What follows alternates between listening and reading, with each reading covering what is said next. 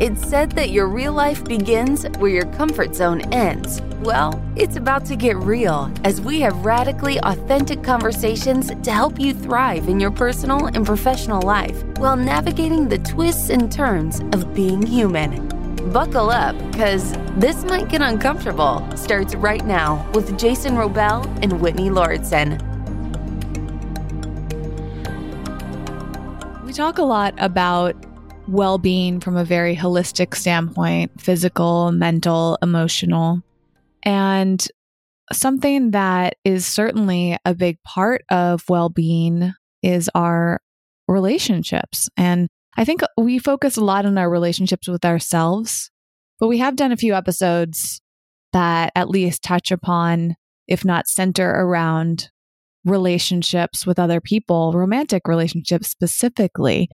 And Jason, you know that I've noticed how a lot of people end up finding our website and our podcast because they're searching for information about relationships. And I thought that we could talk more about that today, just dive in a little bit deeper. I think that's a great idea. And certainly, I, to your point, Whitney, a lot of people have been listening to the episodes that we've recorded about romance and archetypes and love languages and a lot of the things that we've talked about. And um, I think certainly the concept of human relationship goes certainly far beyond just the romantic relationships we have in our life. And it makes me think about the Greeks in particular and how many individual distinct words they had for different kinds of love. And they had philos, which was sort of a brotherly love, agape, which is sort of a universal, all encompassing love. And then, of course, we have eros, romantic love. So I think it's cool that you're opening the space up for this. And we can dive into maybe a broader exploration of what it means to be in relationship with one another. Well, the keyword that a lot of people have been using to find our our website and our podcast is the phrase ideal relationship. And that's because of a episode we did. This was actually pretty early on. This is within the first week, I think, of our podcast. It was one of the original episodes that we put out. And I just went and found that we recorded this over a year ago. It looks like it was recorded in April 2019, and we're recording this current episode in June 2020.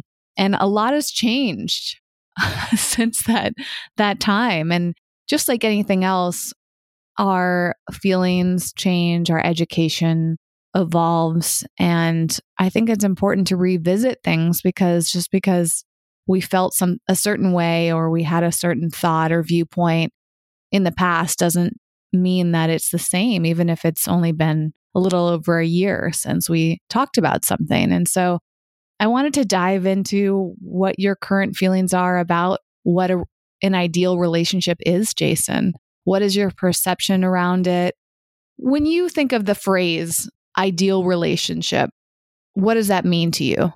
What comes up for you, actually? It doesn't need to be a definition. It could be like, what's your reaction to that phrase, ideal relationship? The first thing that comes up for me right now, as you so beautifully outlined over a year later that we're recording this episode, I've been really reflecting on all of the lists that I've written over the years in terms of the qualities and the attributes and the personality traits that I wanted in a partnership. And I've I've written several of those lists over the years after hearing about other friends doing it or them encouraging me to do it and put into words what I wanted to manifest in a type of a romantic context. But I'm realizing that when you bring up the phrase ideal relationship, I've been really sitting with some of my quote ideals and how I think for a long time, Whitney, I have been so specific, so incredibly specific about what I've wanted in terms of a relationship. And I've been reflecting on this during the quarantine period a lot is have I, unbeknownst to myself, pushed certain people away or maybe didn't give certain things a chance because I was so fixated on these specific characteristics, attributes, and personality traits the way that I wanted to be with someone, it makes me reflect on several people I know that have been in long term relationships, one of which is my mentor, Michael, who's been with his partner, Kevin. They've only been married for a few years, but they've been together over 30 years. And I ask Michael sometimes about their relationship, he and Kevin, and the dynamic and the personalities. And and it's by no means, quote, ideal. You know, he's told me many times that there are things that irritate the shit out of each other, personality traits, but at the core of it is so much respect and love and playfulness and communication and allowing. I don't know. It it I'm giving you a really long answer because I'm just making it up in real time as we do with pretty much damn near everything on this podcast. We're just figuring it out on the fly. I suppose what I'm saying is that the feeling and the energy and the love and the respect and the communication I'm finding are more important to me than maybe other more specific physical things or her interests or things like that. I guess what I'm saying is I've, I've kind of broadened maybe a little bit my perspective on what an ideal relationship looks like by relaxing some of those ideals. I feel like we might have touched upon it either in that episode we were referring to. I think it's called Elements of an Ideal Relationship. And we'll link to that for you, the listener. If you have not listened to that, you could listen to both these episodes if you're curious. And that, as I said, came out towards the beginning of our launch for this. And I don't remember off the top of my head, you know, what order it's in, but we will link to it in the show notes at wellevatr.com. Our website spelled W E L L E V A T R.com. And if you go to the podcast section, you can see the show notes for every single episode, including this one. And uh, we'll link to that and anything else that we reference here. And I can't remember if it was in that episode or another, or maybe if we talked about this on air at all. Maybe you'll remember, Jason. but I too had a list of ideals in a partner and I just pulled it up because I, I saved it in my notes and I it looks like that I wrote this in 2010 originally and I started adding to it. And so 10 years later, looking over this is fascinating. Does this ring a bell? Did I feel like I brought this up on one of our episodes? Like I actually went through the list. It wasn't in the Jason Green episode about attachment styles. It wasn't in that episode. No, I feel like this is long ago. It might have been in that the other ideal relationship episode. I, I'm not quite sure. But it is really interesting how, to your point, I'm thinking back 10 years after I, I wrote this list, and I'm sure there were others. You know, growing up, we would often fantasize about all of these things. And I think my mentality was perhaps a combination of getting clear about what I wanted. And I think it's also kind of comforting to list out the ideals. you know, it's like, okay, I can visualize it and that there's just a lot of comfort in thinking about what we really want. It's kind of like, I actually just saw this on TikTok the other day, how a lot of people love going on Zillow and just looking up their dream homes, even though they, totally they might not be able to afford them at this point, but it's still like nice to fantasize. And there's nothing wrong with that. And I think a lot of us do that through social media as we look at each other's lives and we think about who we admire and what we want for ourselves. And I think that can be helpful, but also sometimes a little, a little dangerous, right? As, especially if we're relying too much on something else that somebody else has or getting superficial with it. In, in a way, writing out characteristics that you want in somebody, whether they're based on their appearance or personality or lifestyle. I don't, you know, I think the older that you get, the more relaxed you get. I don't know if it's a combination of feeling like you want to be less picky, you know, because the the dating pool gets smaller the older that you get or at least it feels like it does. I think I think statistically it does.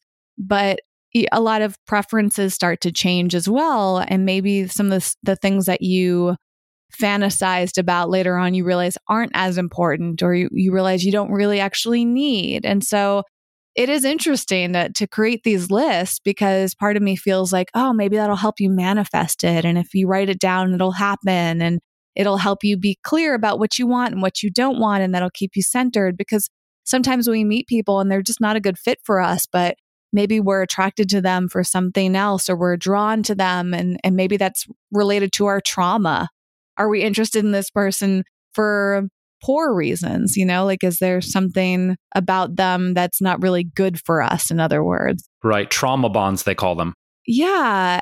And then maybe writing down this list, just like anything else, will keep you centered on what's really important to you. But then again, to your point, Jason, having a list, if you're too attached to it, you may disregard some people if they don't fit in that, you know? And you see this a lot with dating apps because you can go on there and filter out people based on their age or their, you know, or you can skip over people because of their height or, you know, whatever other factors versus the difference it is when you meet somebody outside of a dating app. You may find that you're interested in somebody that you never would have even given a chance if you literally filtered them out in an app. You know what I mean? And then you start to realize, oh, I was attracted to this person and I'm interested in this person for so many other reasons besides my list. It's interesting because the phrase that comes up to me, Whitney, as you're describing this is, well, it looked good on paper. And I can't tell you how many times I've said that when I had these lists, different versions of these lists. I think I first wrote this list of the attributes and characteristics, personality traits in 2007. I think I still have the journal with those. It'd be really interesting to go back. So that was as time of this recording, yeah, 13 years ago. And I have written different lists, but I can't tell you the number of times where I would meet someone or go on a date, connect with someone, and realize that a few cases, the majority of the big things on that list Here's the other part no one's ever met 100% of the attributes on those lists. No one that I could perceive. But the comment of it looks good on paper is thinking of these specific situations where I met these women and was like, "Oh my god, they're into this and they eat this way and they they pray this way and they meditate this way and they're into this and they love these things and they're whatever it is." You know, there's a million examples of of interests and likes and lifestyle and way that they see the world but there was something energetically that just wasn't clicking with us in a romantic sense, in a sexual sense, in a perspective of physical or emotional connection. So it's it's an interesting thing to say it looks good on paper because you can list out all of these externalities or their viewpoints or their beliefs, but it doesn't guarantee that if you meet someone who embodies all of these characteristics and these ways of being that there's going to be a connection, you know, or at least a romantic intimate connection. And there's too many examples to list of this where I would meet someone, go, "Oh my god, you're you like I said, super excited," and then a few dates in or a few weeks of getting to know them, I'm like, "This isn't driving energetically," and and it's almost an intangible thing of there's you know I can hear people saying, "Oh, well, you should have given it more time," but I just kind of feel that you either really click with someone and you're on that energetic level, you're on that sexual level, you're on that that vibrational level to go there for a second, and all the attributes and traits and personality quirks don't guarantee that you're going to click with someone and link with them on that level. It's uh, so it's weird, right? Because you can write this out and then meet someone who fulfills most of those things and you're like, I'm not feeling this. And there's so many times where I had to check myself and be like, why am I not feeling this? Like look at how many amazing traits this person has, but I don't know if it's if it's not there, it's not there. It's strange, but true, and I've experienced that a lot actually. Yeah, and I think a lot of this changes over time. Our relationship with our ourselves change so much and our relationships with other people and so our ideals are going to change so much too. And it's interesting how even just the word ideal, like what exactly does that mean? Because I think there's different levels of ideal in terms of how we perceive them and and is it that we're just trying to prepare ourselves for a relationship by trying to make ourselves ideal and trying to find the ideal partner. But then once you're in the relationship with somebody, then trying to make that ideal. And then it's like, is that just another level of perfectionism? Are you just trying to get it right?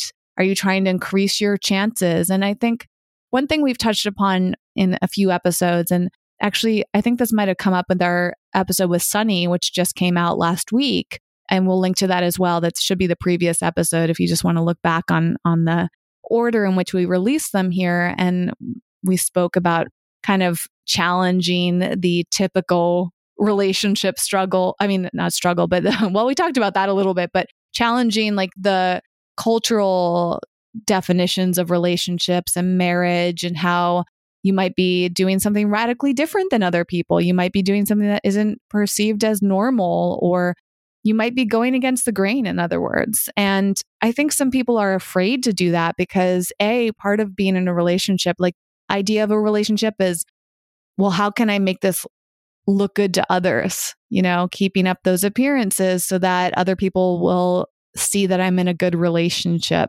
And are you doing this really for yourself? Are you doing it for somebody else? Are you doing it for your partner? Is it is it really nourishing you? Because I think the problem with trying to make things ideal, which again feels a lot like trying to make things perfect, is that you get so caught up in what it looks like versus what it feels like. Yes, Whitney. Yes. That's so amazing. Yeah, that was that's a soundbite. That's a tweet, right? We get so caught up in what it looks like rather than what it feels like. I'm I'm in that, right? In the sense of as you said, why do we create these ideals or these lists or these parameters? I think you spoke to one reason that's super on point, which is this externality of look at how amazing my partner is, look at how together my relationship is, look at this beautiful family we created or this house we created together. A lot of it, I think, if we as humans were to be honest about it, it is about keeping up appearances same reasons why we maybe I don't know, buy the certain cars we do or live in the certain zip codes. It's about like, look, I'm worthy of love. I'm worthy of success. I did a good job. Look, I have a good relationship. I have a great house. I have a great family. Look, everyone, I'm winning. I think the other side of it that comes up for me too, as you were detailing that Whit, is this idea of manifesting. Because the whole idea for me, at least in writing these lists over the years, was I'm going to manifest my partner, you know, and I would put images on my vision boards of the dynamics or images I wanted to feel in a partnership, along with the list of characteristics of this person. But as part of a broader discussion of, of this practice of manifestation, I've been really looking inside myself at any sort of narcissistic or self centered qualities that are infecting this manifestation process. Because to me, there's a fine line between desire Desire is interesting because, on the one hand, you have perhaps some lineages of traditional Zen Buddhism that say desire and attachment to desire leads to suffering. But then you have luminaries and people we like, like Danielle Laporte, who has something called the desire map, or Abraham Hicks, who says you can't, in this human experience, fully remove yourself from desire. It's not possible. And desire can actually be healthy when focused the right way. But as part of that discussion of desiring things, I'm realizing that my desires aren't going away. I have no intention of killing those desires, as some people say, kill your ego, which I also don't believe is possible. But in yielding to our desires and being honest about them and talking about what we desire, as related to this manifestation conversation and partnership and ideal relationships, I've just noticed that there, there's a bit of a, a narcissistic type of thing there of like, I'm going to get exactly what I want and this person's going to have this, this, this, this, this, this, and this. And if not, you know what? I'm just going to stay single. Fuck it. And there's nothing wrong with that. I'm not shaming that approach, but I've been in that mindset before of if I don't meet someone who has all these qualities and all these attributes and doesn't jive on these levels, then, you know, I'm just going to stay single. Fuck it. And I see a lot of that advice floating around the internet from people, coaches, whatever. And it's just interesting and, and maybe narcissism isn't the right word but for myself there's almost like this energetic like ooh feeling sometimes in the manifestation conversation where it's like if i don't get it exactly this way i don't want it at all. And it's like i don't know it's a slippery slope for me. It's a slippery slope. Absolutely and and it just makes me wonder how do you have a strong relationship with somebody if if it's based on something so superficial right? Like would I want to be with somebody just because I look the way they want me to look? No, of course not, because my looks are going to change over time, right? I mean, I feel like a lot of people's lists of ideal mates have to do with looks or even even when we meet through a dating app that has a lot to do with how you look in those pictures or if you meet at a bar it has to do with that and a lot of times it's if you just meet somebody once and they look a certain way and then and then catfishing obviously is an, is a, a challenge for a lot of people because you see somebody in one capacity and like a lot of women have shame around what they'll look like when they don't feel presentable, for example. And I, I, bet you men do as well. It's like, well, I happen to look really good in that photo, or I happen to look really good at, at that moment that you first saw me, but what about how I look when I first wake up and I don't have any makeup on and my hair's a mess and my breath doesn't smell very good? Or what do I look like when I'm sick? Or when I'm having a really bad day and I'm sad or depressed. I mean, actually, Jason, I would love for you to share about that if if you're open to it. I know one thing you've expressed with me re- recently in in your current relationship dynamic is is how you felt with this new person during some of your challenging emotional times when you were feeling really depressed and vulnerable and it sounded like you were almost surprised by the level of support you were getting. So if you want to expand upon that, and even in comparison, if you'd like to share your past experiences and and your current experience.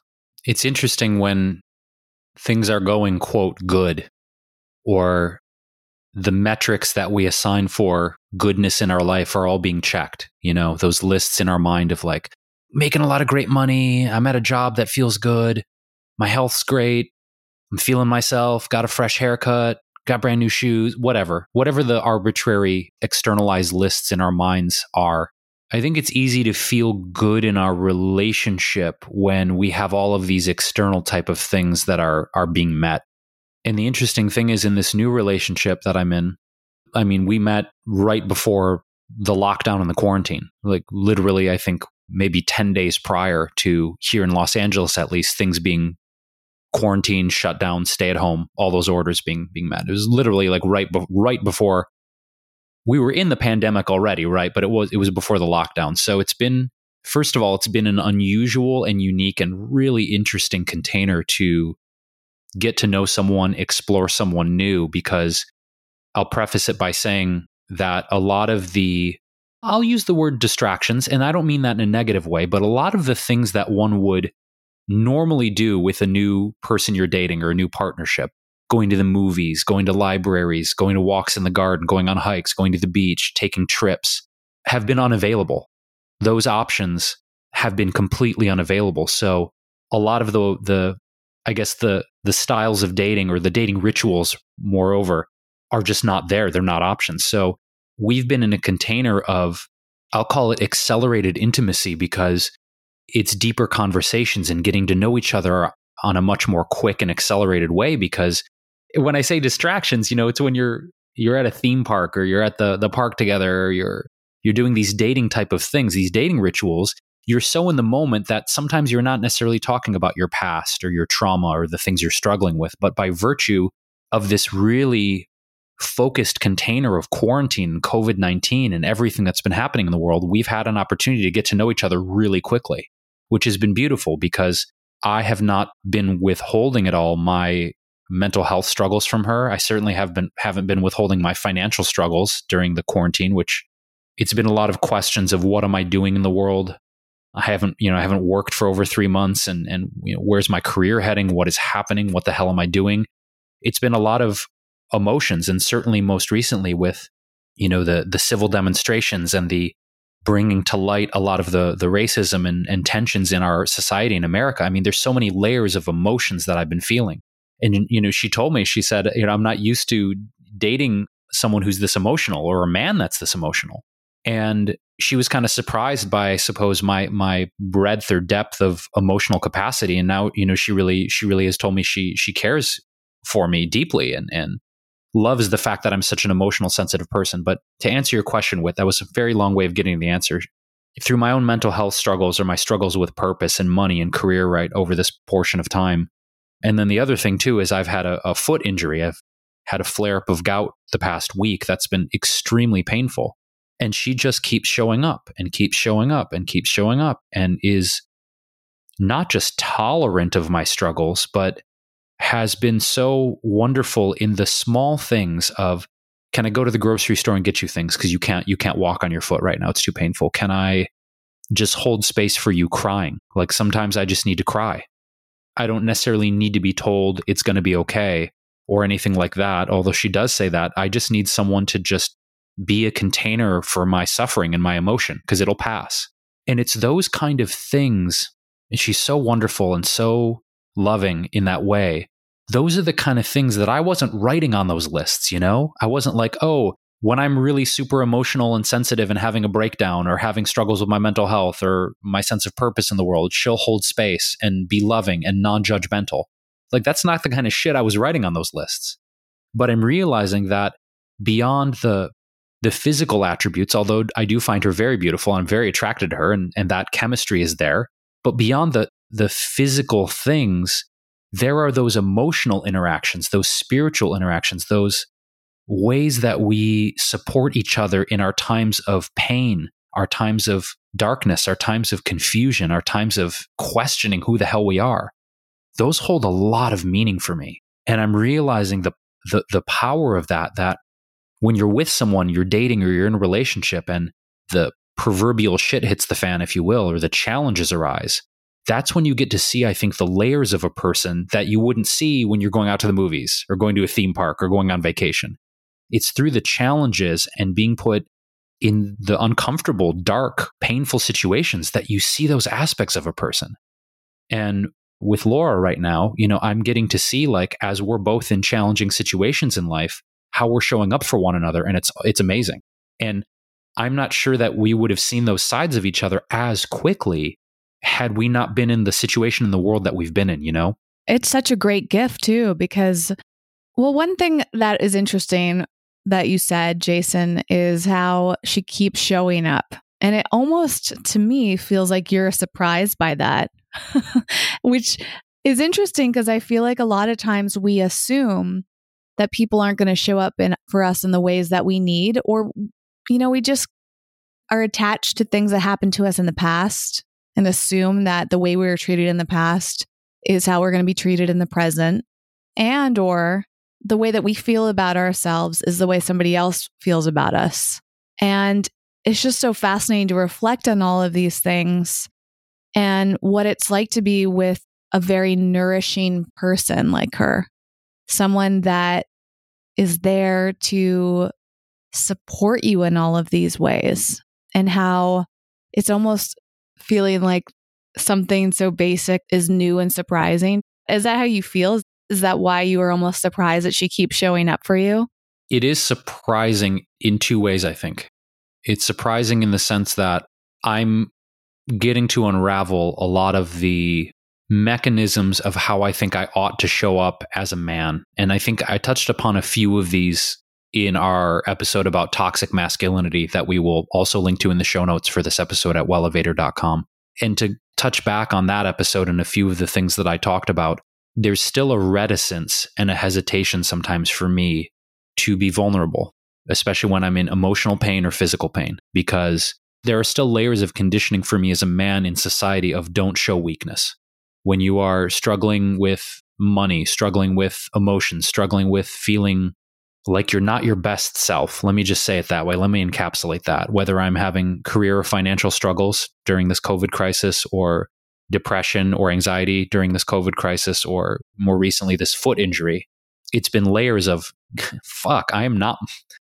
The, the mindset in my mind has been, I'm not my best self right now, which I think about that phrase because that's been coming up in my mind. And I actually said to Laura recently, I said, Thank you for loving me when I'm not my best self but if I examine those words in that moment, I am doing my best.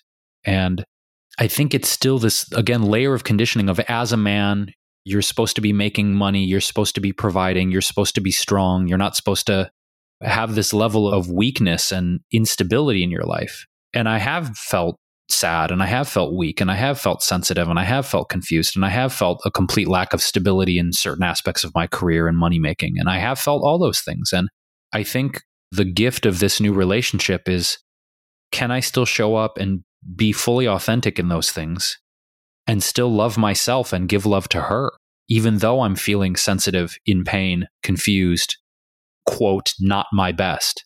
But maybe maybe that's too self-deprecating. Maybe instead of of saying, you know, I'm not my best right now, maybe it's saying, you know, fuck, I am doing the best I can right now on all these levels. And one of the things that I have struggled with a lot over the entire course of my life has been being way too hard on myself. You know this as my best friend. The people that I'm close to know this that I'm I set the bar so high that if I don't reach it, I'm incredibly wounding to myself and incredibly cruel sometimes.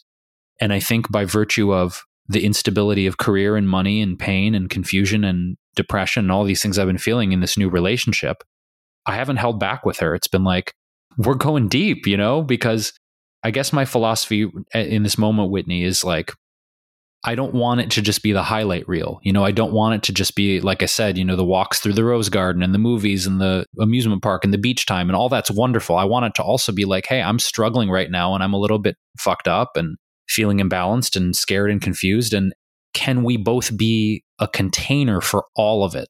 And maybe, I don't know, to answer your question, my surprise is maybe that, I don't know, maybe I started to expect in some way that just the dating scene in LA, to be cliche for a second, was just full of like narcissistic, self centered, closed down people. And like, who wants to give a fuck? Who wants to care anymore? Does anybody want to care anymore? Anybody here? Does anybody want to care? I don't know. Maybe in a certain way, I started to get jaded, if I'm honest about it. Maybe that's something I need to look at. It's interesting you bring this up. Well, that's one of the gifts of relationships, whether we're in them or not, is we can learn so much about ourselves. And I think part of this is letting somebody love you. And in a lot of ways, we put up a lot of barriers so that people won't love us. It's like we're self sabotaging.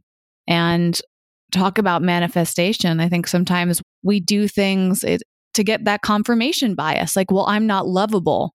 Yes. And we repeat these things and we do these things that we don't even realize are putting up so many obstacles and barriers. And every once in a while, we're blessed. I mean, I guess not everybody experiences this, but sometimes we are blessed with getting into a relationship with somebody who's willing to be patient or to work through those barriers or, or, as you're saying continue to show up even when you don't expect someone to show up and maybe in your head you're thinking well, this person isn't going to show up for me and I'm not going to let them show up for me because that way I can prove that I'm not lovable or I can prove that nobody can love me and I, I can get that confirmation bias for being so jaded. And so we kind of like, like set up our partners for failure too, in a way, because we use that as a way to protect ourselves. It feels safer sometimes to be alone. I mean, I think a lot of people are afraid and keep everybody at arm's length and then we can go through and go back to, I mean, that episode we did with Jason Green about attachment styles and all the different ways that we might avoid relationships or become really attached to people that we're not, eh, you know, in a good dynamic with. And um, we feel really anxious about, and we never feel like we're good enough, and we always feel like we're doing something wrong. We're just constantly trying to push people away by saying things and doing things. And it just ends up in this vicious cycle. And it's really interesting. I reflect on these things a lot. I think there's something to be said about being in a long term relationship and letting it unfold, as you're saying too, Jason. I mean, you have had an accelerated experience simply because a lot of the times the first few months or maybe even the first year or so of a relationship is slowly peeling back the layers on somebody because you're spending so much time. It really depends on the circumstances, right? Like how often you're seeing each other. Certainly, if you're only going out on occasional dates, it's going to take longer to really get to know somebody. But if you're spending a ton of time with them, then you get to see them faster because ultimately there's only so much hiding you can do of yourself, especially if you're in the same space for a while. I think that's why traveling with somebody is often a, a test of a relationship because when you're traveling, you're you're in closer quarters and you're put in stressful situations. And then similarly, it'll be really interesting to see the data that comes out about relationships during quarantine. I think some relationships are being massively tested and, and some are not standing that, you know, making it through that test. They're not together anymore as a result of, of um, all the stress from COVID and all the stress from spending so much time together or maybe not seeing each other. I mean, there are a number of people that have barely seen each other because of the quarantine, right? And and the opposite could be true too. Those exact same things that sabotage a relationship in some ways can end up helping a relationship. And I think for you, it certainly is a beautiful opportunity for you to experience somebody and their love for you it's not to say that other people from your past haven't loved you. They've just loved you in a different way. And this is a way that you haven't quite experienced before. And maybe this is a type of love that you really need and you, you just had never even come across, you know, and that's really fascinating. Or it's just an increased allowing of it in the sense that I think that I have had a very not just self deprecating, but almost defensive stance of, I'm going to let you love me, but only when I'm at my best. And if I'm not at my best or what I perceive as my best, then I'm not worthy of love. That's really, I think, the clearest thing that I can come to in this moment of how much I've pushed away love or pushed people away because I perceived in the past that I wasn't, quote, doing my best. You know, I wasn't making as much money as I wanted to, or I wasn't successful enough in my career, or I wasn't, my body or my health wasn't where I wanted it to be. And this bizarre fixation on once I hit, forget ideal partner, once I hit the ideals I've set for myself, right? Then I'll be worthy of love. And this was something that I tackled for years with my therapist Gary was this concept of the, the, a more specific concept that unless I'm fully healed, I remember saying this to him a few years ago. Unless I'm fully healed, who's going to love me? You know, so I, I'm bringing my trauma, my confusion, my questions, my working on myself into a relationship. Who wants to hold space for that? Fuck. Like that's so heavy. And, you know, he really had to help me unravel that and be like, there's no one who's fully complete on this planet. There's no one who doesn't have some shit or trauma or pain or confusion they're dealing with. You know, that's part of the human experience. And I think in some ways, Whitney, I was trying to, in some bizarre way, transcend or subvert or avoid that part of my human experience of like bringing that level of what I perceived as, quote, being fucked up or in pain or in confusion or in trauma into a relationship. Because, oh, if they see that side of me, if they see those parts of who I am or my journey or my work, they're going to get scared or freaked out or whatever. Because mm-hmm. there's this subjugation we go through via, I think, the dating apps, the media, Hollywood, the idealization of romance, that if it's not that thing, then it must not be valid. Right? If it doesn't fit the archetype of what we've been raised in, in the fairy tales and the movies and the songs and all this imprinting we've had over our life, how many of those tales, and there are a few movies, I mean, I think most recently, like a marriage story with Adam Driver and Scarlett Johansson was phenomenal. But by and large, I mean, if we look at media and storytelling, there's not a lot of really deep, poignant, honest examples of how difficult human relationships are and getting into the shit and the confusion and the pain and trying to love each other through it. There's not a lot of examples we have of that. So for me, I guess my my journey right now is can I bring all of it to the table and be okay with that? Instead of thinking that I have to be a perfected, idealized version of myself in order to be lovable. And I think the opposite is true as well. I was just having a conversation with someone earlier today, and we were discussing somebody else's relationship that is close to both of us. And it's always interesting. Like, as I get older, I, I try not to place judgment on my friends or family members' relationships because, you know, you're not in it yourself. So who are you to judge it? And I've had to let go of almost like this protectiveness. Well, if I can judge somebody else's relationship, maybe I'm protecting them somehow. If I can like determine whether or not this is a good person for them, like I can help them through it, watching out for them. But what the truth is, that person loves this other person for reasons that we will never fully understand. And there's so much within a relationship that no one could possibly understand unless you're in it.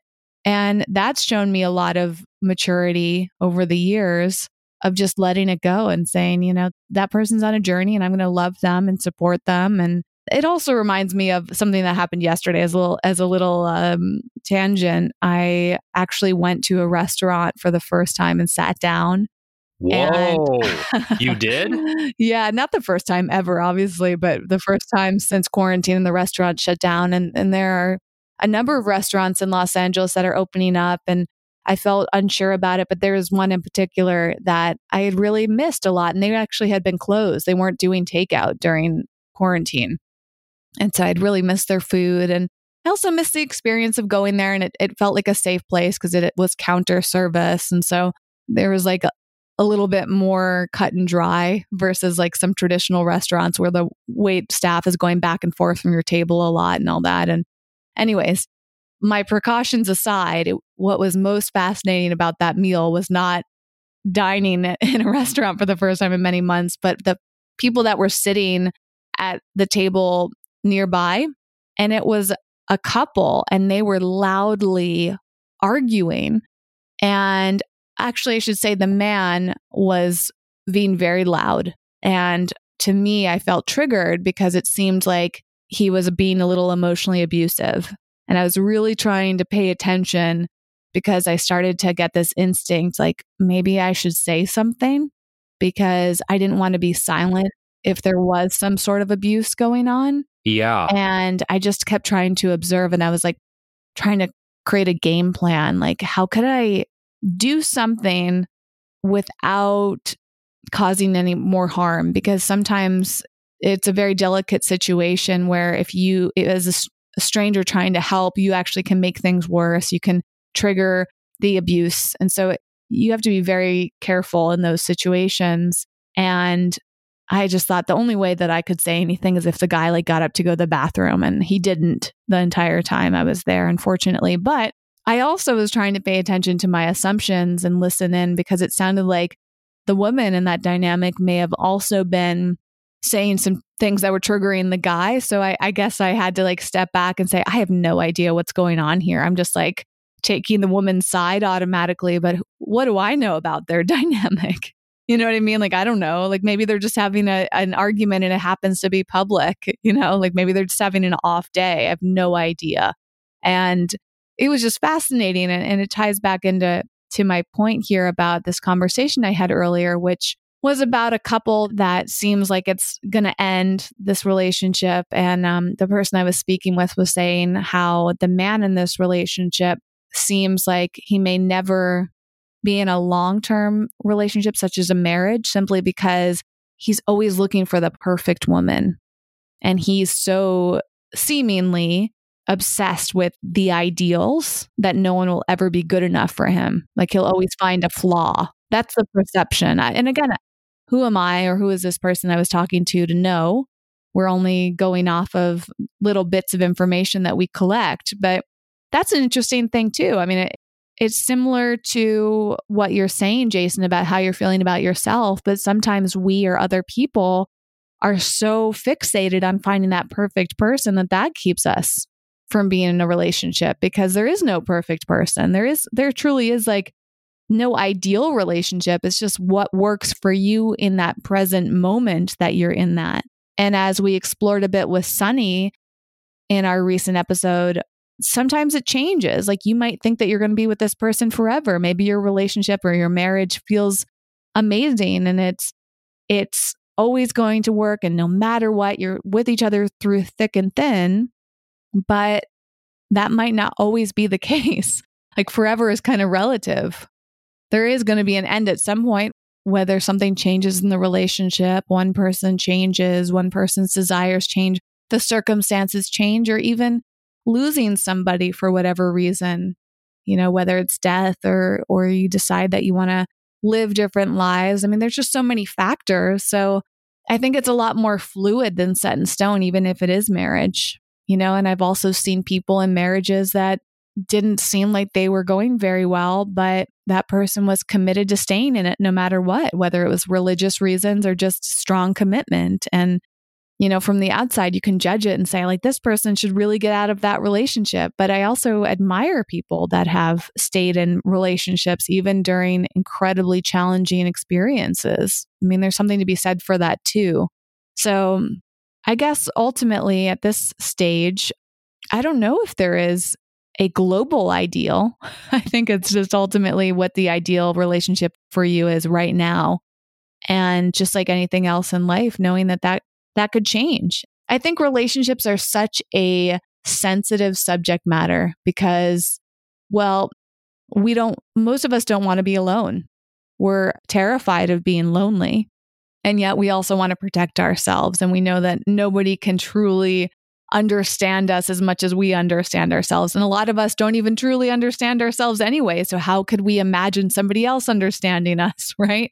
And if if we don't love ourselves, how can we imagine somebody else loving us, you know? And and we're two people like magnifying each other's life challenges and that can sound terrifying, but also we cling on to it because as human beings, we're designed to be connected in one way or another. We survive with each other and we are, you know, procreating and and and adding more human beings to society oftentimes in our relationships. And that feels important to the human life cycle in general. And there's just like so much weight that we place on relationships so they become very important to us and they feel complicated and there's all this pressure.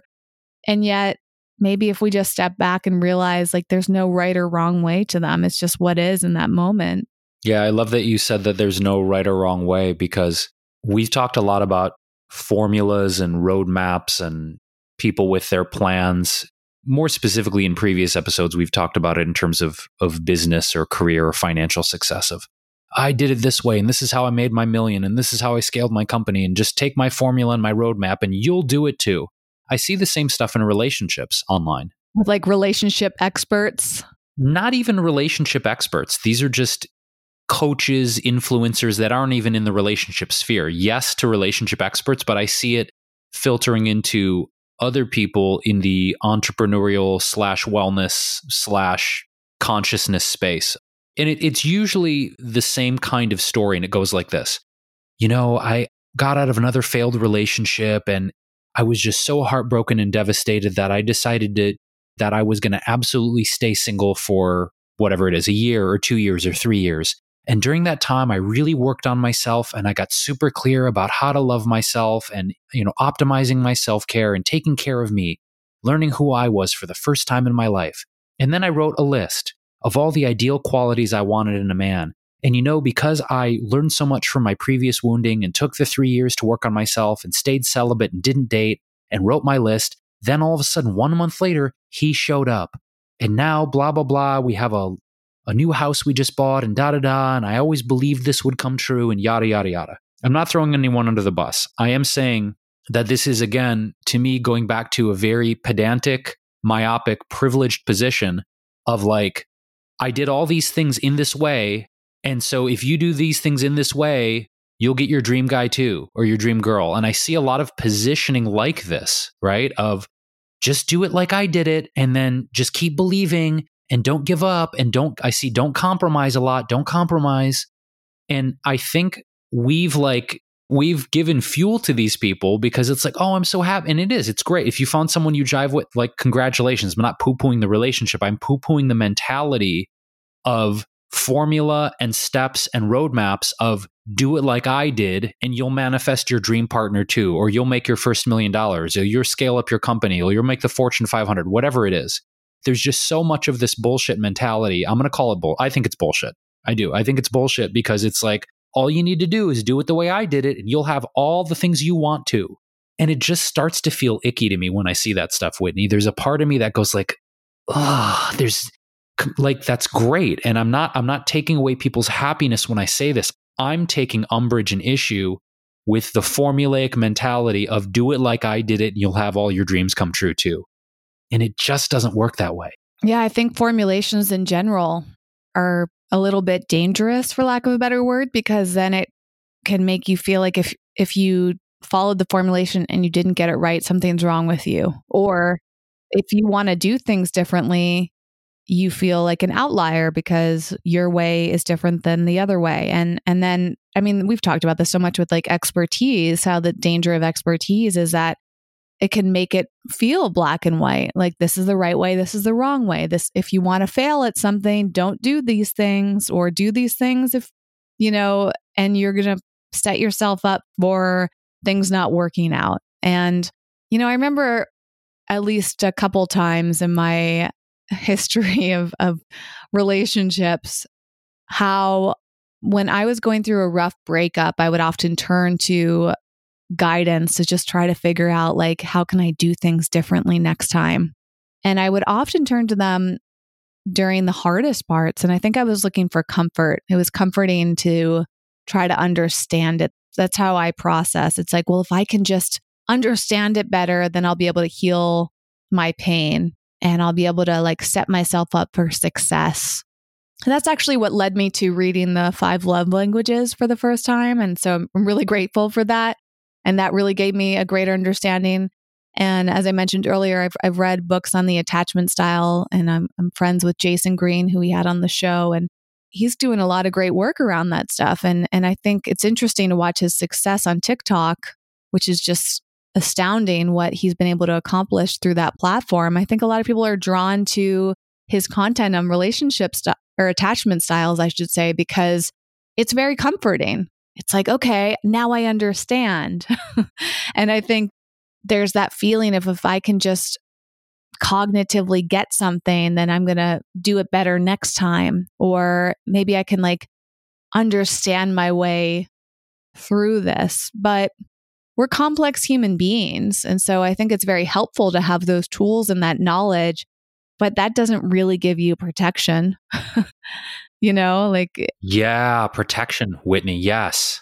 It's like we're looking for the answers. And the truth is, just like in life, there are no black and white answers. And I think relationships being such a huge part of our lives and the fact that we are in a relationship by definition with somebody else, there's only so much that you can do as a person because that other person has to be doing their own work and they have to be on the same page with you. But again, there's only so close that we can get to being on the same page. We're never going to be exactly on the same page. You know, if we're in a a heterosexual relationship, men and women are inherently different. But even in homosexual relationships, I imagine you know, just because you're the same gender doesn't mean that it's easy. you know, maybe it's even harder because you're so similar. And I think even personality wise, like, are you better off with somebody who's just like you and thinks like you and acts like you, lives like you? Or maybe it's beneficial to be in a relationship with somebody who's different than you so you can complement each other. I mean, there's so many different factors. And then we have age. Like, should you be the same age as somebody or is it better to be at different ages? And should the man be older or the woman be you know like all of these different factors ultimately there is no perfect formula. There just isn't. Some things work when you really don't think that they would work and some things don't work even though it seems like they're checking off all the boxes. And so when i i talk about the dangers of a formula it's like i guess to me it's a it's more of like an emotional danger because it's all about expectations. And if you're expecting that if you follow a formula that you're going to get a certain outcome it's really emotionally tough if you don't get that outcome. Your expectations are blown apart. And i think it's tough when you have expectations in a relationship in general. If you're expecting a certain person to act the way that you do and think the way that you do. And looking back to that dynamic i saw at the restaurant yesterday what i seemed to be witnessing was two people who thought very differently about something. It's from the little bits and pieces I, I heard, it was like they were both arguing for their positions. And you see this in a lot of tension between two people. It's like they're just not seeing eye to eye.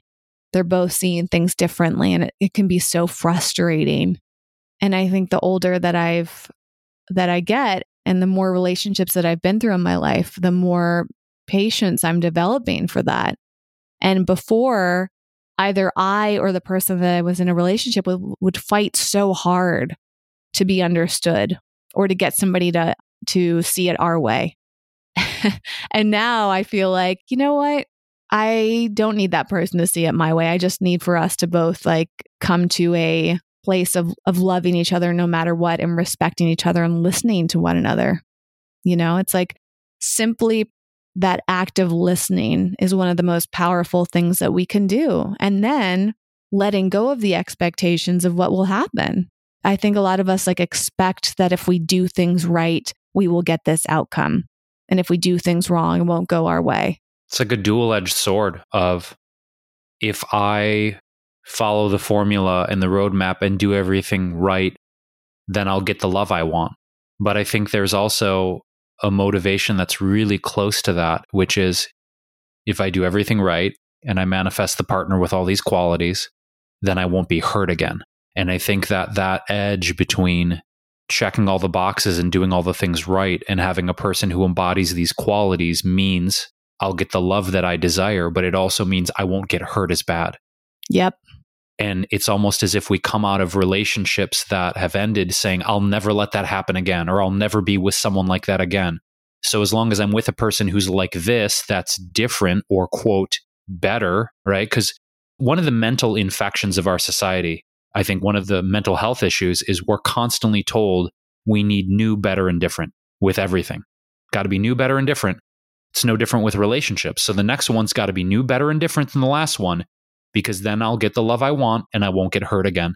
but we have to be really mindful of what our motivations are, right? Because if we're constantly trying to avoid pain or idealizing things so that we're not hurt or we quote get what we want, to your point, Whitney, doesn't guarantee a damn thing. You know, there, there's to me, if you are committed to knowing yourself, you're committed to doing the work of healing your own trauma and your own pain and doing that in a container of any intimate relationship. Uh, we're talking about romance now, but I think even even deep friendship or deep partnership out of a romantic context. I feel there's going to be pain no matter what. You know, even my deepest friendships. I mean, you and I have had many challenging, painful situations in our friendship, but the depth of love that I have for you and the commitment I have to our friendship and the way you and I love each other as friends and colleagues is is solid and and it's there and it's an anchor, right? It it doesn't mean that I don't expect with you, Whit, as friends and colleagues, there's not going to be another challenging situation or another painful moment. Probably will be. You know, almost guaranteed there's going to be because I think as we know each other and reveal those layers and go deeper and have a commitment to truth and knowing each other, those kind of situations will arise. So I'm at a point where I feel trying to avoid pain in any relationship is fool's gold. I think it's completely focusing our energy in the wrong place. Yes, I agree. And, you know, another thing that comes up for me too is I think one of the reasons that we're looking for this information about how to be in an ideal relationship is like, how can I set myself up so I'm an ideal person? And another part of pain is being rejected and that feeling of, well, I must not be good enough if this person is rejecting me. And that, or like being broken up with, like, what did I do wrong? And maybe I, I checked off all the boxes. Like, why doesn't this person love me? I mean, I've been through that too of, of feeling like, wow, I must not be good enough because that person doesn't want to date me, or I must not be good enough because that person broke up with me. And that is also incredibly painful of feeling like either I haven't done enough or wow, I thought I was doing everything right. And yet it still didn't work out. That's devastating. I say it's devastating because the latter situation you talked about of I thought I checked all of the boxes of what a quote good boyfriend is or a good partner is and it still failed. Having experienced that, that to me is a particular type of suffering because it it has made me question in the past well, if I'm doing everything right or how I think I ought to, or embodying the qualities of a quote, good boyfriend partner, why should I even try again? Because if I did all the right things and showed up and gave love and was generous and listened and blah, blah, all whatever the things are in my mind of what I think that should be or, or what the other person told me they wanted, and I tried my best to embody those qualities, it's like a mind virus almost of like, well, fuck, if if if I couldn't make this work and showed up and did my best, why try again? That's a painful headspace because in some ways in life, and not just relationships, I think whether it's, you know, sports or something competitive or business or career, whatever.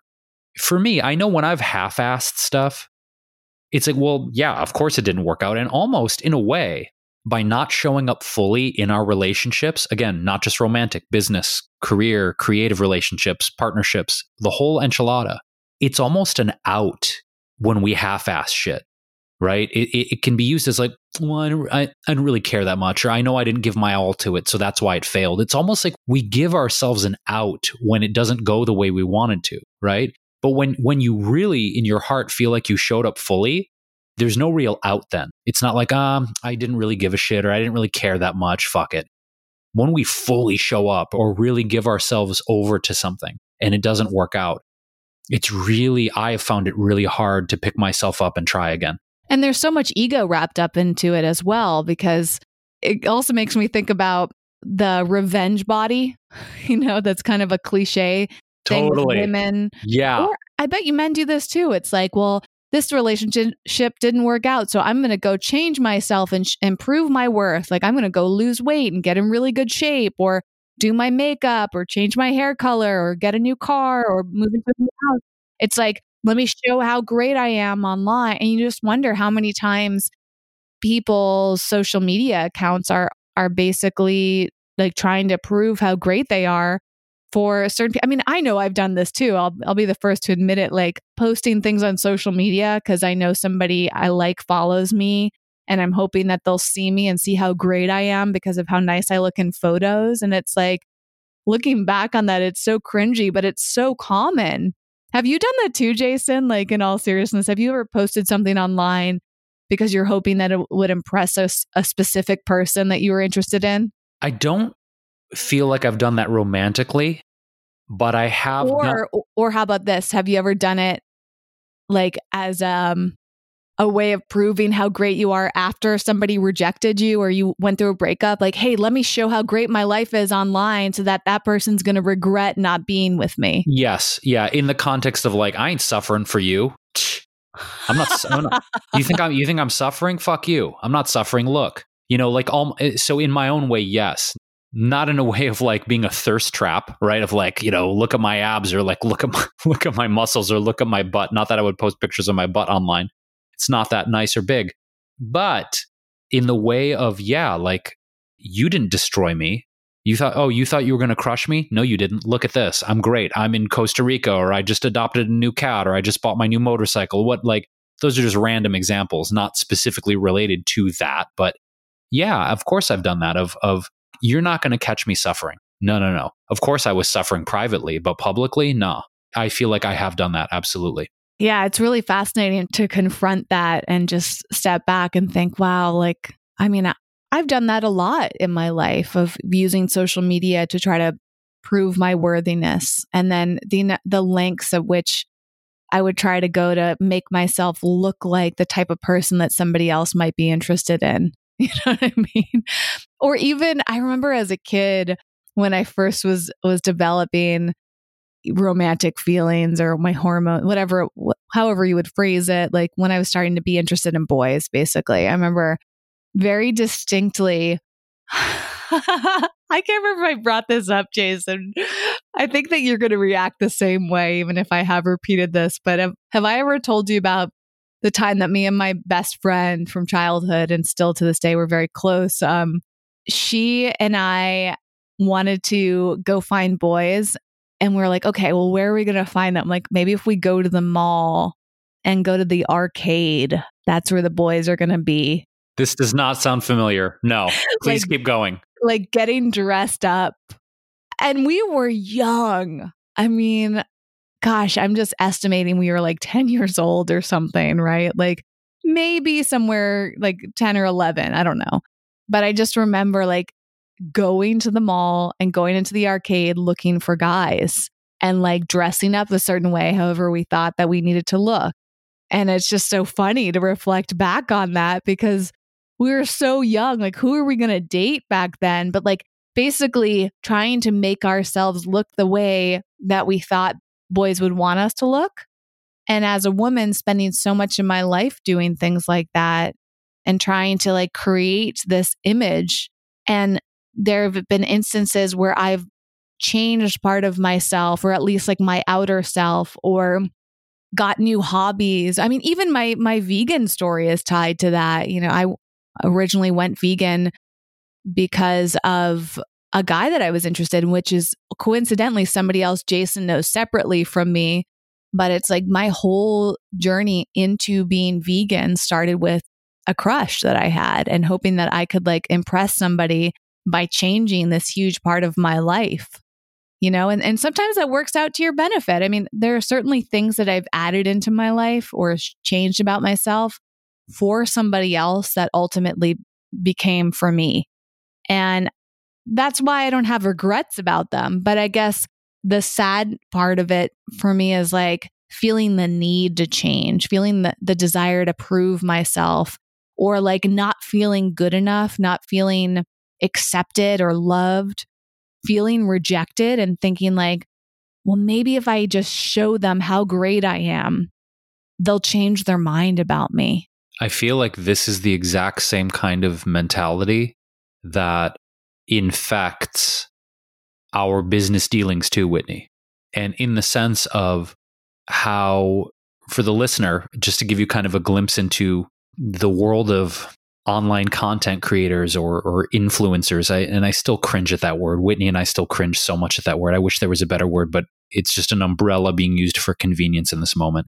That this idea of not being good enough and proving our worth and, and showing our worth, it's such a dangerous place mentally to be in because book deals and TV deals and brand endorsements and clothing endorsements and, and pharmaceutical, uh, not pharmaceuticals, but uh, the, the beauty industry and so many aspects of marketing now. If you are a writer, an author, a content creator, a YouTuber, a person who specializes in a specific industry, how much you get paid from a corporate sponsor or brand sponsor, uh, a publisher, a TV network.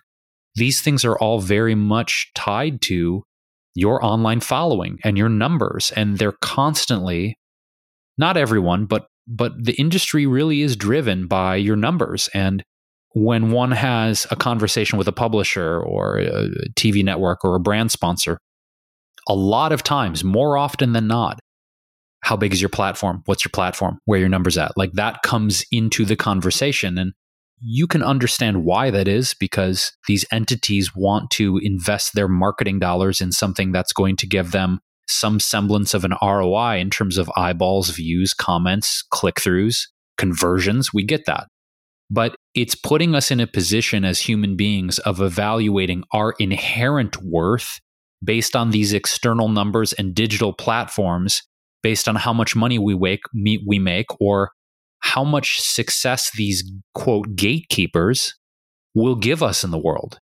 And it's hard mentally to navigate that space, right? When when you're rejected or you get passed on a book deal or you get passed on a brand partnership or you see it go uh, there's been situations where I've seen it go to other people, right? Like I was passed on something and saw it go, saw it go to someone else, and then it's like, whoa, I really need to do a lot of work around my own self worth and comparison now. And that's a direct correlation or comparison, I should say, with relationships. Because, I mean, have you ever, I'm sure you have, you see somebody break up with you and then they move on to somebody else. Completely. Or they get married or something to the next person. And you just think, wow. I mean, it's so similar that feeling of, oh, I wasn't good enough, but this next person was, and this person was chosen over me. Yeah, it's it's more opportunities life is giving us to love ourselves. Really, I, I mean, and really get to the heart of inadequacies we feel or ways that we start to feel like it really goes back to the not good enoughness of what did I do wrong? How am I not good enough? Did I not show up? And ultimately, no matter what we do, as you said, Whitney, whether it's a business relationship, a career thing, a partnership, romantic, whatever the context of human relationship is, we ultimately can never control or manipulate how someone else is going to choose to think about us, react to us, respond to us, or treat us. We can inform that person of, hey, you know, I, would prefer you didn't speak to me that way, or I, I don't want you to treat me this way, or, you know, could you treat me with more kindness? We can request and be very clear about how we want to be treated in the container of that relationship. But ultimately, we have zero control over another person's thoughts, reactions, interpretations, and meaning they assign to things. We have no control over ultimately over what is going on inside that person's universe, you know? So th- this idea that we do the things the right way and we check all the boxes and show up in our best and I was my best self, why didn't this work out? Is because we can't ultimately control another person. We can't do it. It takes a lot of mindfulness and I think that's ultimately what this comes down to is that self-awareness and being mindful about your relationship dynamics. And yes, I think having an idea of what you want is helpful for a lot of things. You know, the path to getting what you want is usually paved by clarity and having a direction to go in. But relationships are tricky when it comes, and, and actually businesses too. I mean, coming back to Jason's point is that you can want things in your life, whether it's love or money, success, all of these things that we go after as human beings. But we have to let go of attachments and expectations because we don't have that much control. We do have control over our desires to an extent. We have control over our, our behavior. And I think the, really the best that we can do is focus on that present moment and finding the peace and the gratitude and the love in that moment and knowing that our lives can change for better or for worse. They can feel really good the next moment. They might feel worse in the next moment. They might feel good or bad. And, and without us having control over how another person acts and behaves towards us and thinks about us, I think that's why relationships feel so tricky and vulnerable is because we don't feel like we have control. But a lot of the control that we feel that we have in life is not actually there. Most things are are very uncertain and that's why mindfulness is so key. That personal awareness. And for me what I aim is just to be happy and grateful and address things moment by moment and try not to control them, try not to predict them, try not to be attached to expectations. And I think one of the ways that we try to protect ourselves is like, if I just take care of myself, then I'll be good, I'll be safe, and nobody else is going to have any effect on me. And, and I think it's, it's a little bit different in relationships. And it's like, you, yeah, you might need to put on the oxygen mask first, but then you also should be aware of how your actions and behavior are affecting other people and how they're feeling and do your very best to take care of them as as best you know how. And I think that's part of the reason some people are afraid to be in relationships is it just seems so scary and complicated and so much work. It's like, oh, I'd rather just be alone and I'd rather just push people away and keep them at an arm's length and I'm just going to sabotage things and all of that and I guess there's no right or wrong. You know, if it feels better for you and more comfortable to be alone, like I'm not going to judge you for that. You know, I have some friends in my life that haven't been in a relationship for a really long time. And that might be a comfort thing, but it's our role here with this podcast to encourage you to go outside your comfort zone and just continue to re examine things and know that there really isn't a right or wrong. There are formulas, but my point is there's no like perfect formula and, and maybe no actual ideal relationship outside of what's ideal for you in your life in this moment. And maybe that feels scary to people. Maybe they they want to follow a rule. Maybe it feels safer or more comfortable to follow a formula and, and feel like they're getting it right and feel bad when they're getting it wrong. But personally, I feel better knowing that there is no right or wrong and that I'm just going to try to feel my best and do my best in every given moment and lead with my heart. I feel best when I'm centered and know that I'm giving myself love and putting out love into the world the best I know how in that moment and and allowing myself to grow my mindfulness, grow my awareness and stay curious each and every day.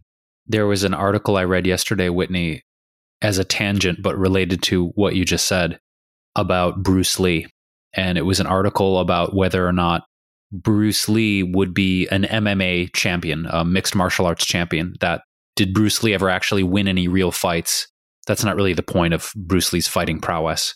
It went into his philosophy about life and how him being raised in Wing Chun Kung Fu and being trained by a very traditional martial art that over the course of his life, and Bruce Lee died at 32, over the course of his short life, his wonderful life, he created his own version, his own martial art called Jeet Kune Do, which his philosophy was no philosophy at all. It was if you're following a formula, if you're following a tradition, if you're following a rigid fixed system, you never have the ability to adapt to life situations, not just fights and protecting yourself, but life in general. And one of Bruce Lee's biggest quotes is be like water, my friend and him going on a interesting talk. Uh, we can link to that in the show notes as well about how water takes the form of whatever you put it in. It can be liquid in a cup, it can be vapor, it can be ice. It takes on whatever form it's given.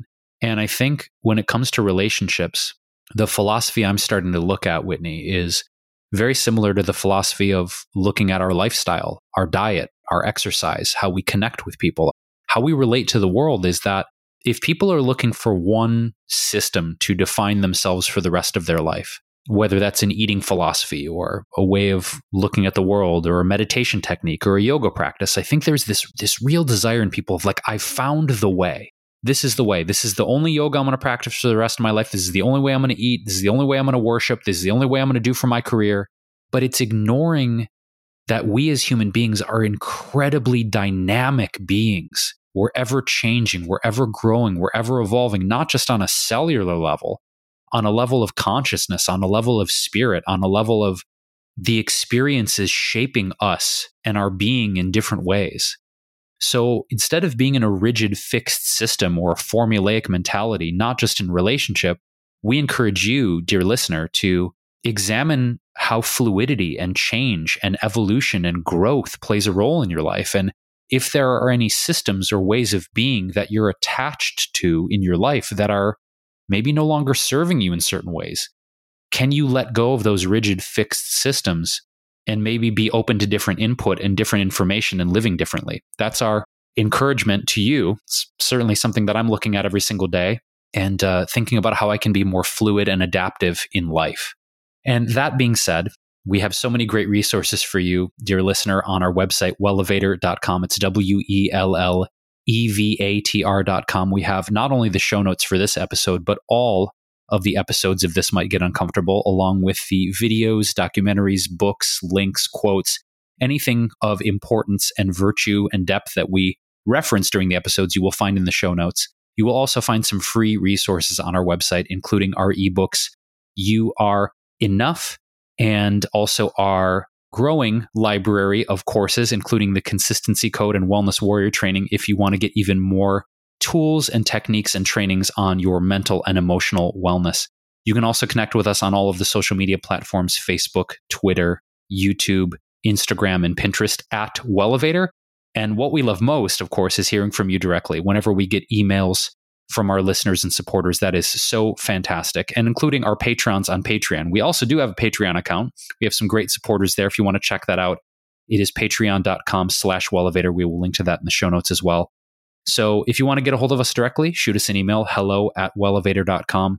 And we will be back again soon with more content about how we navigate this crazy little thing called life, this crazy little thing called life.